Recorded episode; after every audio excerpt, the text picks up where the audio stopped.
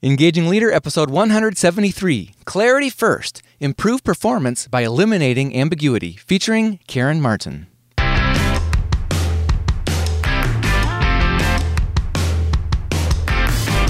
Your leadership inspire trust, passion, and action? Welcome to the Engaging Leader Podcast with Jesse Lahey, consultant, writer, and speaker. Jesse has helped executives engage hundreds of thousands of people. Join us now for principles to communicate, engage, and lead with greater impact.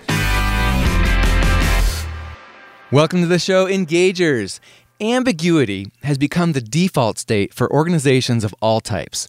It lurks in the background when leaders can't explain what success looks like, when there are uncertain or conflicting priorities, or when they can't explain what aspects of performance matter most for achieving it.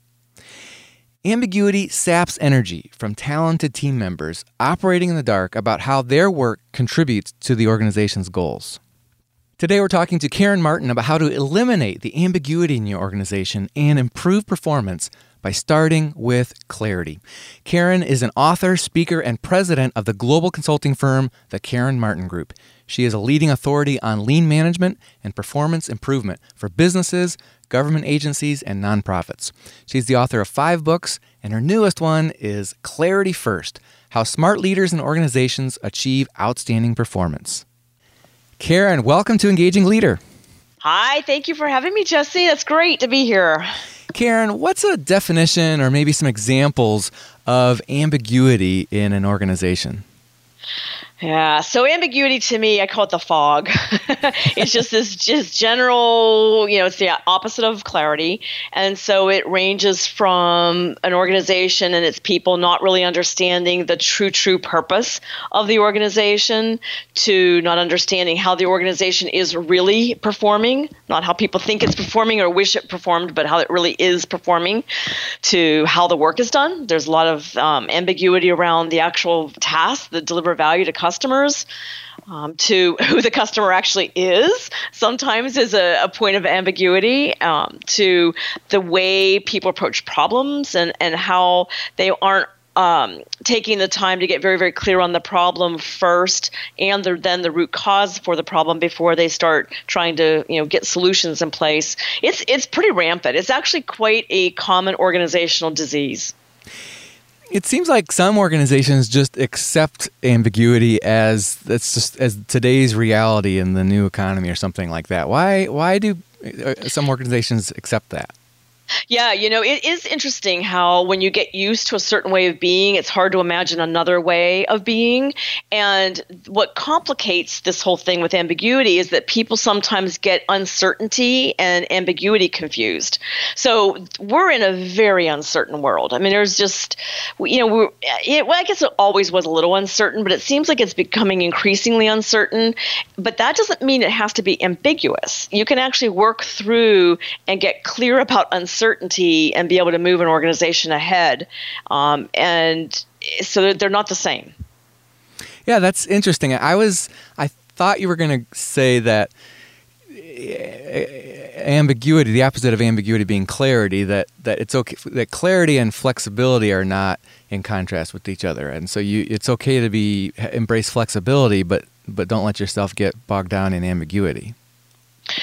Um, I would, yeah, I agree with you. I, th- I think clarity and flexibility can coexist, um, but you have to design the flexibility clearly into whatever the work or decision making model is. Um, and it and it abs- you have to have flexibility in today's world. But it, it, you know what happens is, you know, people I think sometimes believe they can't get clear about the level of flexibility they need to build into the operation, and they also believe that flexibility um, necessarily means it's an ambiguous work environment, and it's not. It doesn't have to be. It actually can't be. If you want to perform at top levels, it can't be an ambiguous work environment. So even though there's uncertainty, it doesn't mean we have to be muddled in conflicting priorities or confusion. Correct. Yeah, I think you know when there's an uncertain situation going on, then you know people have to be kind of dogged at going after you know the facts and being more diligent in gathering facts, and then you know making much more well-informed decisions and prioritizing with well-informed uh, facts. And so you know this is what clarity is about. You know stopping this whole assumption and biases and what we think and what we feel and and and getting more fact-based. So, from an organizational or leadership perspective, how, how do you define clarity? Clarity, how, how clarity feels is it's um, more precise, it's more coherent, it's more elegant, and it's very, very close to the truth. It, you know, there can be a little bit of kind of rough around the edges there, but it's, you know, the facts and the truth and reality is what creates a very clear environment. You know, clear communication, for example. You know, if you're um, elegant in how you ask for something and and you just you know, get your get the the noise out of the message and work hard. And it does take work, by the way, to be clear. It, it takes a lot more work than being ambiguous because you have to think and you have to be purposeful and be present and all those things that are tough in a noisy world that we're in. But you know it's it's just an easier way once that hard work is done it's so much easier and more respectful of the other people when you're able to operate within that environment of clarity you mentioned truth and in the book, you talk about how clarity requires seeking and telling the truth. Hmm. But it's interesting, as you point out in the book, that some organizations actually fear or otherwise avoid communicating the truth. Why is that? Well, there are a lot of reasons. Um, fear is it, you know, the under the kind of the underpinnings of it all, and why that fear exists. If we start looking at those root causes, sometimes it's you know, people are punished and people have seen people being punished for telling the truth. And so, you know, we're an amazing adaptable species, human beings. and so, you know, you see someone getting punished for telling the truth or, or seeking the truth, you know, it's pretty quickly you're going to get people doing behavior modification to not do that. Um, the other thing is incentives. Incentivization is a huge problem in business because we incent people through implicit or explicit rewards and penalties to behave a certain way. So it's like, you know, be careful what you incent because you're going to get what you're incenting. Um, so that's another part of it you know the other thing is this you know chop chop fast fast fast fast fast environment that we're in. You know i always say go slow to go fast. If you're more methodical you can actually accelerate everything.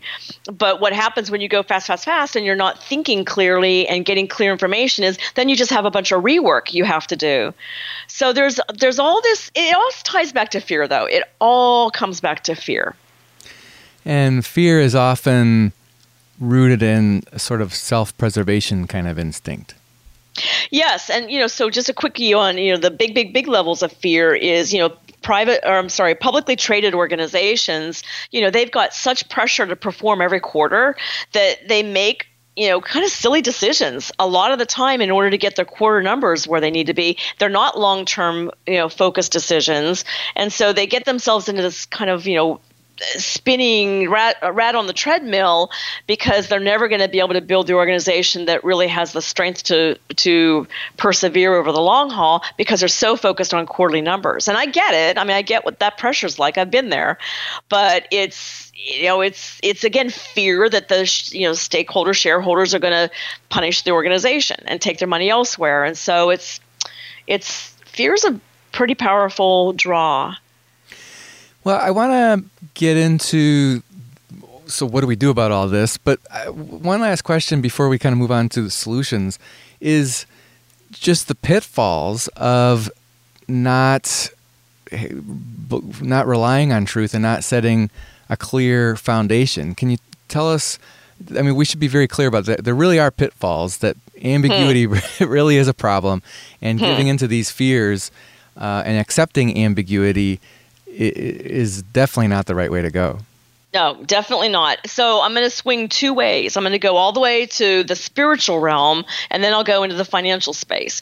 So, uh, at a spiritual realm, when people aren't clear about what they should be doing and why they're doing it and what the organization's trying to achieve and what this email really means and what's the purpose of this meeting. I mean, I could go on and on and on. When they're not clear about that, it it brings in lack of confidence because you know com- and i've always said confidence builds competence or breeds competence. And so it just creates this unease in individuals. And when you get a whole workforce that are uneasy about stuff that's you're never going to deliver the kind of value you otherwise could. And so so that's it's it's a spiritual problem and it's a soul sapping problem to have people working in a, a highly ambiguous environment so that's the spiritual side you want to you want to yep, let's hear the talk anymore? side. okay all right. So on the financial side it's just it's pure numbers. I mean when you have ambiguous ambiguous um, say customer requirements or ambiguous focus on why we're doing a project or whatever it might be people waste a lot of flipping time a lot of time. And that's not productive use of people and it's not a respectful use of their skills and their talents and their potential. And so it is you know it is a an expensive place to be. Um, and while clarity can sometimes be painful and it, it, can require a little bit of upfront work, it always ends up being the more efficient way to operate and you know, also a, a more um, respectful way of operating. So it's it costs a lot of money to have ambiguity. Your entire career working with hundreds of clients has been primarily focused on lean transformation and important and performance improvement. And so I'm guessing that which is which is all about re- eliminating waste from processes and I, I'm guessing that ambiguity is a huge part of that waste. Well, actually, it's interesting how lean, the understanding of lean is is you know all these years later it's been over 20 years now is we're finally understanding what lean management really is. And it, goes so much further than the waste and process design elements that we first saw when lean hit us soil. Um, you know everyone thought that's all it was was process design and removing waste. But when you think about it you know waste is anything that keeps an organization from performing at high levels. And so waste could be process design but waste is also you know not respecting employees. It's it's also or work team you know team members or you know I don't want to get into the PC on what do you call the people that work for a company and get a paycheck. I mean that, we could go on and on on that one. But it's you know waste has many, many shapes and forms, and waste is spending time and money on building a product that nobody wants. Mm. You know, waste is pricing a product that nobody will buy, um, and so there, it it really is far beyond just like you know industrial engineering kinds of of thinking, um, and it's and it's again it's costly. Waste is very very costly. One of the things I loved in the book was the yes no test for assessing your team's clarity or just anybody on your team. Can you tell us about that? I love this. So I started noticing probably mm, seven years ago. It was when I was writing The Outstanding Organization that when I would ask a binary question that should be, could be answered with yes or no, that nobody could do it. They, they just would not say yes or no and then explain. And so I started doing, I love experiments. So I, you know, I and I always had these great teams to experiment with. It's a living laboratory, and so you know I would you know just really start asking more and more questions that could be should be answered with yes or no, and and then started using it as a way to heighten people's awareness that they're you know couching and framing and caveating. And, and it's all again back to fear. And you know to get teams to be able to commit to a position quickly and to and then caveat it and just just you know I, I hear all these answers when I'll ask a question. I say, well, la la la la la, and I'll say, was that a yes? you know, it, it's like a lot of work. Or was that a no? Um, and so, but again, it comes back to people being afraid to be to commit to that position for fear something's going to happen to them. And um, and and it, we form these habits that you know one of my biggest jobs and one of my biggest purposes of writing the book is to heighten awareness to the problem in the first place, and then get people to do something about it if they're if they're so motivated. So, quick, easy way to take the pulse of your team on whether or not they have clarity is uh, is to just frame ask them a question that's clearly should give provide a yes or no answer Yes, and, and one thing I should caveat this is that this this part of the conversation will probably make people that are in the coaching space their skin crawl because you know, we spend so much time in coaching talking about don't ask closed-ended questions. Right. You know, only ask Socratic, you know, open-ended questions, and that's true but with the, but there are times where binary questions are absolutely called for when you're trying to get clarity and the fact that people can't answer them doesn't mean the question's a bad question it means that you've got an ambiguity you know kind of culture that you want to work through and you, you absolutely want to work through it you want people to start feeling comfortable and able to say yes or no you know did did did customer abc get the get the shipment on time yes or no. There's no other answer. yes, yes, or no. Um, instead of well, da, da, da, and then the UPS, and you know, you, you just hear all this stuff because everyone's afraid to commit to the position. Yeah. So listen to it, and then if if, if and then asks, uh, "So is that a yes? Is that a no?" and give them permission to start. You know, I'm from Pittsburgh, so I kind of grew up in a very frank, direct environment culturally, um, and so I, I, know I have a little bit of an edge here on this. But in you know, as you go to the South, people have a more difficult time with this. The Northeast tends to be a little more comfortable and enjoy the whole clarity thing. But ultimately, everybody can move the needle toward clarity, more clarity from wherever they are um, and it you know it just it frees up psychic energy and and you know it frees up a lot of energy to be able to perform at higher levels. And if you look at any other activity, you know, sports and music and arts and all these things, you know, people that perform at high levels are incredibly clear, incredibly clear. Hmm. Okay, so let's say our listeners are following our conversation and they are convinced, my gosh, we do have an we're we're we're stuck in ambiguity. What do we do to get out of that? How do we start creating better clarity for our organization? Yeah, so at a team level, at a very small team level, it's by starting to ask those questions and talking about how people are responding and you know kind of surfacing the problem in the first place and saying, you know what, I feel like we have a lot of ambiguity here. Let's work toward this. Um, so you can do it just conversationally in small teams.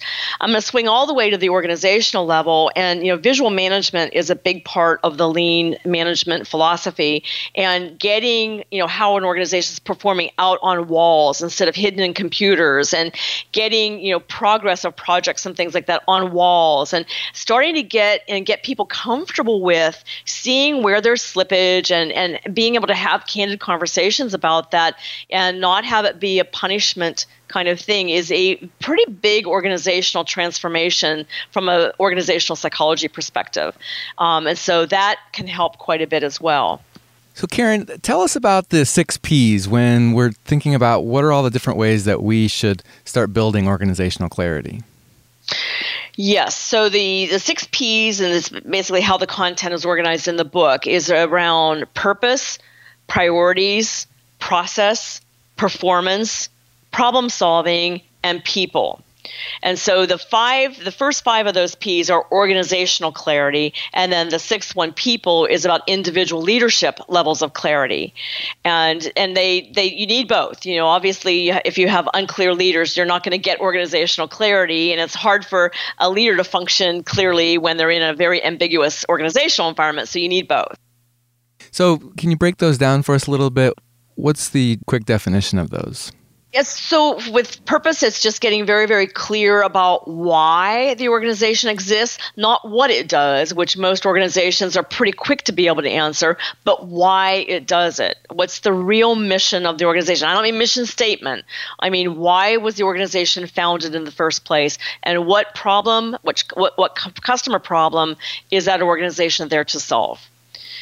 On the priorities, most organizations, you know, just are like the pinball machine where the little balls going bing, bing, bing, bing, bing, bing all over the place, and um, and there's no way people can perform at high levels in that environment. So it's getting very, very clear. Once you get clear on why the organization exists, then you can get much more clear on what do you need to do this year, not next year, not five years, but this year. What do you need to do in order to move the needle toward um, being you know, true um, true to that purpose?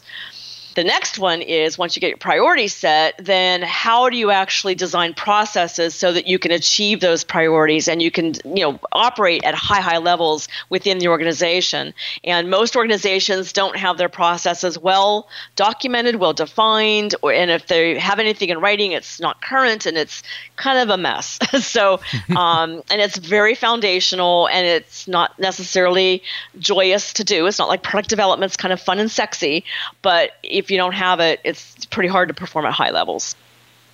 Then after that is performance. So how are you actually performing? And this is where organizations often focus far too much on just financial performance and not on how the customer experience really is and how the employee experience really is. And that's that's where and the operational performance is what is much more important to being able to provide value, which will then generate the financial results. So you, you, you kind of have to start with the operation and then you'll get the results, mm. more likely to get the results you're looking at looking for. And then uh, the last one, problem solving on the organizational front. Organizations are pretty poor generally at problem solving unless they've gone through a pretty, you know, significant effort to indoctrinate the whole organization into disciplined problem solving. And so you end up getting lots of, you know, band-aids and and solutions that work temporarily or big spends like big capital being spent to put a new ERP system in that doesn't even begin to solve the problem you thought it would you know? So you know those kinds of things. So problem solving is key and and it's the number one way to develop people as well. Then there's the individual and for the individual p you know mindfulness and being uh, more reflective and being able to see yourself eventually see yourself operating with a bias um, and stopping yourself from operating with assumptions all of that can make a leader just so much more effective um, and just clear communication and being you know very frank about what it is you're asking for and why and um, you know work work toward that. What do you mean when you say recognizing that we work from a bias so there's um, now there's been something like 308 official biases that have been identified that are you know ways of thinking that enter into our brain because of experience and history and all kinds of things that make us believe something is true that actually isn't. And so, you know, biases are helpful. It helps us kind of, you know, um, distill a lot of information we're getting and, and figure out a, a, simpler way to deal with all this information. But they get you into a lot of trouble too. And so the more you can be clear that you're starting to, you know, for example, I might have a bias that, you know, um, a team is going to behave a certain way because I've experienced that a team will re- behave a certain way. Well, if I start thinking that they're going to behave a certain way, that's what I'm going to see. And you know, frankly, that's what they may do. And so you have to get clear, clearer about what it is you're trying to do and be clear that you're operating with a bias in order to allow the facts to actually emerge. So if you can be aware and mindful about that bias and maybe just even sometimes when appropriate be upfront about it with other people it can you, you can sort of neutralize the bias and, and cause it to not as not negatively influence what's happening in your leadership? Yeah, so the, the thing that's interesting about biases is if you get the combination of awareness, which comes from mindfulness and reflection and all that, with an, a desire to be clear and to use fact based decision making, then you're far more able to say, like literally i will say in conversation you know blah blah blah blah blah oh wait a minute that's my bias talking you know like i actually mm-hmm. can call it mm-hmm. um, and and when you can call it then you can do something about it. It's it's being kind of blind to it that isn't good. And so you need to start by reading about biases in order to know what they actually are and then start recognizing them which you can't do if you have a noisy mind. You know that's why you need to operate in a more mindful way to be able to see them at play. I'd like to ask you a little bit about priorities and then about problem solving. Okay. So priorities is about defining what matters now and Correct. we talked earlier about the need to be flexible and how we're in an uncertain world and things are, are constantly changing. And it seems like there's a, a problem in a lot of organizations with priorities being muddled, which we sort of already touched on, but also just even changing on a dime. And so, how hmm. do you? It seems like the the the more I, I'm guessing with a lot of leaders, the reason why they don't create clarity about priorities is because the priorities seem to change. Their own, they show up at work and they never even know what they're themselves going to be working on that day. So, how do you balance this uh, need for clarity with the need for flexibility in, in the face of a changing economic environment, for example? Or uh, let's say if you're the head of a division and the CEO creates a change that affects the whole company. What do you do? Yeah, great question because it, it is a very you know, dynamic world that we live in. So the priorities that I'm talking about aren't necessarily the daily daily priorities although everyone needs to be clear about their their priorities as a leader also but what you know what i think you're alluding to is this whole kind of the project we're going to work on this project oh let's abandon that let's work on this so mm-hmm. let's let's go work on this so in reality the number of times that that level of prioritization needs to be altered to meet changing conditions is actually pretty small. Mm. So if you set annual priorities, there's a whole process that we use called it's called strategy deployment, and everyone always thinks, well, we were doing that because we have a strategy and we're deploying, we're, we're doing something. But strategy deployment is a very methodical way to limit the priorities up front and then stick with them, unless there's something very very significant that happens you know externally to the organization or internally and that that number of times that something really significant happens is not all that it's not all that frequent, even though people think it is. And so you get you get very very clear about the most essential things, and then there's a management part of that that you have to it's like discipline you have to abide by it so that you're not constantly looking at the new shiny object and and you know taking resources from one area to another area you know there it again, the times you have to do that are actually rare if you look at the high level priorities an organization is setting for itself. Daily priorities, a little more flexibility needed, but big organizational priorities, no.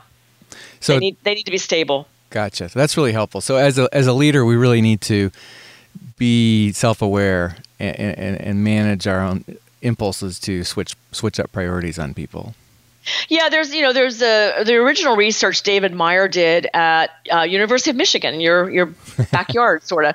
Um, you know, he was the one that first started you know coined the term. Uh, task switching, mm-hmm. and he kind of debunked the mul- the multitasking myth, and then there were a couple books written on that that were really good. And so what he did was he you know studied engineers switching tasks several times during the day and how much mental ramp up there is to to actually get your mind back on what you were doing and the productivity loss of having to do that. And then you take that multiplied times you know 10 team members on a project and the and they meet once a week. They've got the same issues and it really as a product is a productivity drain a monumental productivity drain and quality sapper. So the other problem with the switch tasking um, or task switching is that it it typically results in lower quality. And so, you know, once you get people to understand, there's a, a simulation we do that's super easy and it just so clearly shows that, you know, when you can focus, it's a much better output and much higher quality and much more work gets done than switching back and forth and back and forth and back and forth. Yeah, I love it. And when you have worked in both sort of environments, you uh, you do realize how much better and more effective you are when you can focus. The work is more enjoyable, and you do much better work.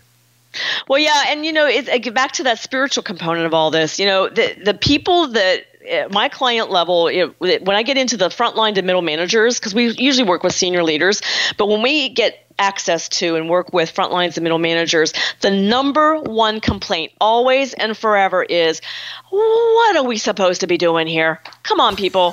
we're you know we're doing this project and that project, then that one gets pulled, and we do this. I mean, there you know it's like we've met the enemy, and it is us, you know, as leaders, and so it you really have to look at you know conserving and and leveraging the energy and the creative potential that people have and instead of draining it for, for through all this back and forth and switching priorities. Let's talk a little bit uh, more about problem solving. Where hmm. do you get started to help your team create a, a disciplined method for solving problems? Yeah, good question. So there are lots of methodologies out there. There's, you know, uh, I'm going to rattle off my alphabet soup of, um, of history of, of, problem solving. There's PDCA, PDSA, DMAIC. There's Ford's 8D. There's TBP. There's all these OODA. There's all these different methodologies, and um, and they're all good if people really understand what's behind each of those letters in those acronyms. So what I've developed because I think that people aren't clear about what's behind each of those letters of the acronym. It's not explicitly stated often. Is a question, a linear, like a linear questioning process that helps you work through problem solving that is also iterative. So you know, just it's I call it clear problem solving. No pun intended. um, clear, and so it's C L E A R. So it's clarify, learn, experiment, assess and then roll out. And then within each of those, there's a series of, of finer questions. So for clarify, you you know, I basically say to teams, you've got to answer these questions. What's the problem? For whom is it a problem? How significant is the problem, meaning how frequent or how large is it? What are the problem components? Most problems are complex. So, what are the different components? And then, which part which parts are you going to focus on and why? So by forcing people to kind of you know think through this methodically you're able to get people much much more clear on what the problem actually is versus what they think it may be. And and that's the that's the key. I mean the, if you don't get clear at the c level it's really hard to get good problem solving anywhere down the line so this is uh, you. You at this point, you might do other exercises as part of that, like five whys or, or, or other exercises to to get down to the root causes. Yeah, there, there's a whole kind of you know set of different tools you can use. There's some simple root cause analysis tools, and then there are ones that are you know more well suited for complex problems with multiple root causes. So you know there's a couple main ones that people know five whys for simple problems, and if they know um, fishbone analysis for brainstorming the root causes of a problem, and then Pareto analysis for actually quantifying the root causes and figuring out which ones are the, the, the biggest contributors. Those are simple ones. That doesn't work for all problems, but it works for a good 85% of the problems an organization faces. Hmm. And then what's the, tell us about Learn. So learn is the just getting very very deep into the details behind the problem. Once you know what the problem is, so that's where root cause would fit in, and it's also where you would do you know some clearer data gathering to get facts, not what people think, not what people believe, but what actually is. Um, is it's fascinating how many people think that a problem is blah blah blah, and you go and you get the facts that something else. So an example was we were working working with a hospital Monday through Wednesday this week, and they thought that of all the patients that came into the emergency department, that about what was the number they said? They said I think 70% of the patients had a, a CBC, a complete blood count. You know what it was? What? Th- 30. Oh and you know so and that that comes with just not getting the facts. And so and it's a huge difference in how you approach a problem especially with that kind of of difference. And then we were working with an um, an IT a tech firm and they said that they had 21,000 IT tickets a month. It was 35,000 when we got the data hmm. because they weren't counting two additional sources where tickets came in. Oh you know, and and that I mean they were staffed for twenty one thousand, not thirty five. so, and and so you know it's just you know being kind of a like I love investigation. The whole the whole team does. That's why we do what we do. But you know to be able to do that investigation and get more clear on the truth of what's going on, it's very powerful. It's liberating. Well, I think that's a really helpful acronym. Clear, clarify, learn, experiment, assess, and roll out. And I think I think for the sake of time, we'll we'll let our listeners uh, grab the book to get explanations of the the rest of Clear. But um, and and and gosh, there's so much more in the book Clarity First that I would love to get into. But uh, Karen, can you tell us, besides getting the book, where can people find out more about you and the work that you do? Yeah, so we have a website, KS as in Sue, so ksmartin.com. And I have a whole library of free webinars that we've given over the years. And there's a lot of recommended reading. And, and there's a lot of, it's a very content heavy website. So I encourage people to go there.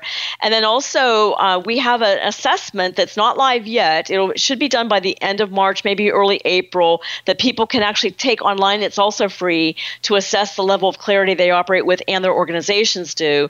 And so they can get to that assessment through uh, clarityfirstbook.com. Wonderful.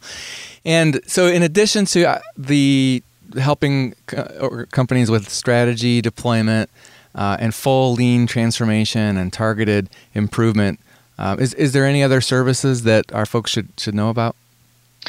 Well, we just are starting mindfulness um, as a service line, and there's a woman, Elizabeth Prather, who has joined my team, who's a very, very seasoned uh, meditation teacher. And so, you know, corporate meditation programs are pretty rampant right now, and a lot of the big, you know, Fortune 100 companies and 50 companies even are are looking at bringing mindfulness to their leadership teams so that they can learn to focus and and operate with a clearer mind.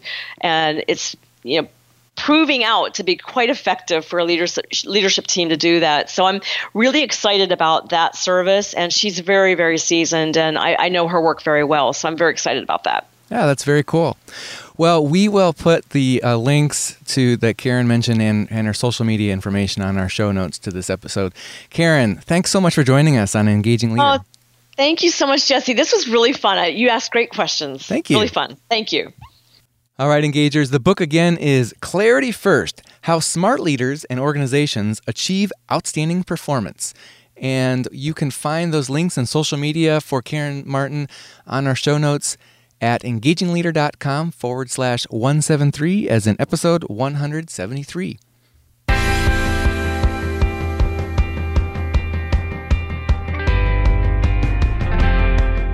This is a production of Aspendale Communications, a consulting firm that specializes in workforce communications. My colleagues and I partner with midsize and large employers to attract top talent, engage employees, and deliver superior business results. In several areas, including talent management, workforce health engagement, benefits and compensation, business transformation, and more. Find us at AspendaleCommunications.com. Our thanks to Monica Harrison, our producer, Tom Hitchcock, our programming director, James Marlar, our sound engineer, JJ Lahey, our social media guru, Rick Tarrant, our announcer, and Max Brody, who composed our theme music. Until next time, remember, in the 21st century, the real movers and shakers aren't just leaders, they're engagers.